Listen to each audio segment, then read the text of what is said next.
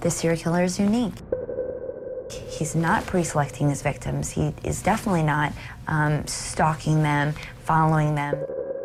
From a research perspective, this would fit the definition of a serial killer. The only motivation this offender has is to kill.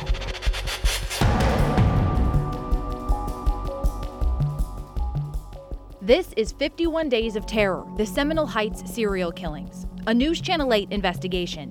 We poured through hundreds of pages of documents and hours of interviews to shed light on the victims and the people at the center of the case, all to answer one of the biggest questions why? I'm your host, Amanda Shavari. When you think of a serial killer, it seems like something almost mythical. It's this rare thing that people have a morbid interest in, but rarely understand. What's harder to understand is living in fear of one. Not the fear that a serial killer could pop up in your neighborhood or abduct you in a dark parking lot. We all live with that in the back of our mind. We're talking about the fear you go through when there is a serial killer in your neighborhood. The fear you experience when someone's gunned down four people just feet away from where you live. The fear that eats at you every time you leave the house once routine tasks like taking out the garbage or checking the mail become life or death moments. Every little sound makes you afraid to sleep at night. For 51 days, that fear grew inside of the people that lived in a Tampa neighborhood. Three people shot and killed in 10 days, then weeks of uncertainty before a fourth person is gunned down. In between, they tried to keep living. They banded together to make sure everyone felt safe didn't cancel Halloween so that kids could have some kind of normalcy. Their bonds are what gave them strength as they spent almost two months with a terrifying question playing over and over in their heads Will I be next? It's scary, you know, that we seem to be in the middle of what's going on and we have no idea what's going on. That's the problem. Before we get into the murders, we need to introduce you to Seminole Heights and its history. In the early 1900s, Tampa's population grew rapidly thanks to the arrival of the railroad, the cigar industry, and a growing port. It went from a small town into a city of more than 50,000 people. When these new families needed somewhere to live, they looked to the suburbs. Most of them settled north of downtown into neighborhoods like Seminole Heights. Most didn't own cars, especially with many working class families moving into town, so a big selling point for Seminole Heights was its direct access to the streetcar system. People would jump onto it to get to and from their jobs downtown. By the end of World War II, it was a tight knit and growing community, and it became known for its cottage style homes. Another interesting tidbit about Seminole Heights homes a few of them have basements. It's something virtually unheard of in Florida, but the neighborhood sits on higher ground. In the years following the war, Seminole Heights started to decline. It was an aging neighborhood, and people were looking for newer, trendier spots. They had cars now. The streetcar system wasn't a major selling point anymore. They could build their lives anywhere. So why live in an old house on the north side of town when you could move into a newer one on the south side or the northwestern area of Tampa? The once tight knit community was breaking apart. Property values started to decrease. Then, white flight. African Americans were forced to leave their neighborhoods, pushed out by slum clearance projects, a way for cities to knock low income people out of their homes, to knock it down and make way for new developments. With nowhere to live, African American people turned to Seminole Heights. When they came in, many white families moved out. Yet another blow to the bonds forged in Seminole Heights. The final nail in the coffin for the closeness people felt back then the highway. In the 1960s, I 275 went in and split the neighborhood in half. There were now two sides, the east and the west. After that, the neighborhood didn't change much until the 90s. Those long drives from the communities further north, they were getting really inconvenient, so families started moving closer to town again. They fixed up those old homes and started investing money in businesses. Let's be clear about something. A lot of this happened and is still happening on the west side. Fixing up homes and businesses is costly. It also boosts property values, so you need money to even move in.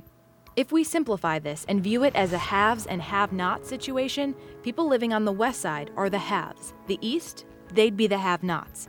They're not getting an influx of private investments to redevelop their homes. They're not seeing an influx of people coming to create new businesses. This is still an economically depressed area. It's also where all of the victims were shot and killed.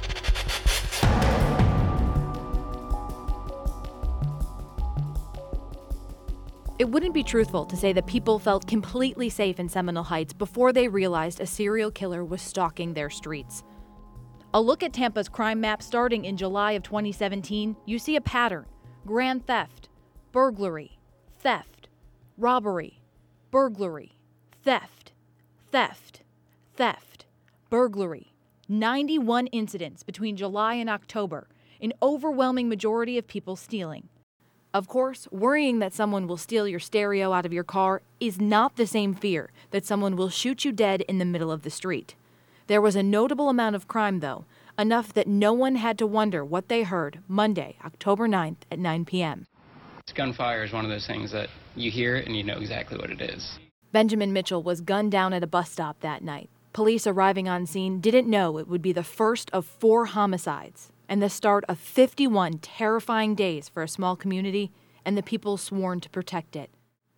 Through 51 days, the neighborhood returned to its roots. There was no east and west, just Seminole Heights. Just the need to once again become a tight knit community, band together, this time to stay alive.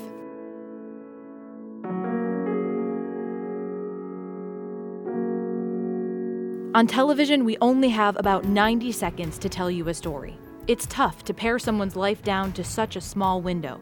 So we thought, let's do a podcast. But let's not devote most of our time to the killer. Let's focus on the victims.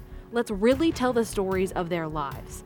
Let's explore how a killer's actions not only took away a life, but also changed the lives of their families forever. Let's look at what it's like to watch someone grow up, to go from a babbling toddler to an adult, then have someone take their lives away in an instant. Let's hear what it's like to have someone go from just a call away to a memory. 51 Days of Terror is for the victims. We can't tell this story without including the suspect, but he wasn't our main focus from the moment we started this journey. After so many people graciously allowed us into their homes, shared their loved ones' stories, and relived painful memories, he definitely isn't our focus now. The victims are and we'll go wherever their stories take us. Next on 51 Days of Terror. That was something that we didn't want to see. We didn't want to see how he died, you know. I couldn't imagine what had happened. And then later on, finding out that she had been shot randomly by a lunatic. What kind of person shoots someone and just walks away? And one witness said if your officer had been there 15 seconds earlier, he would have seen it. You know, that he don't deserve, you know, just die in the street like that for no reason. You know, Antonio had a lot of drinks. You know, I still think about it like it was yesterday.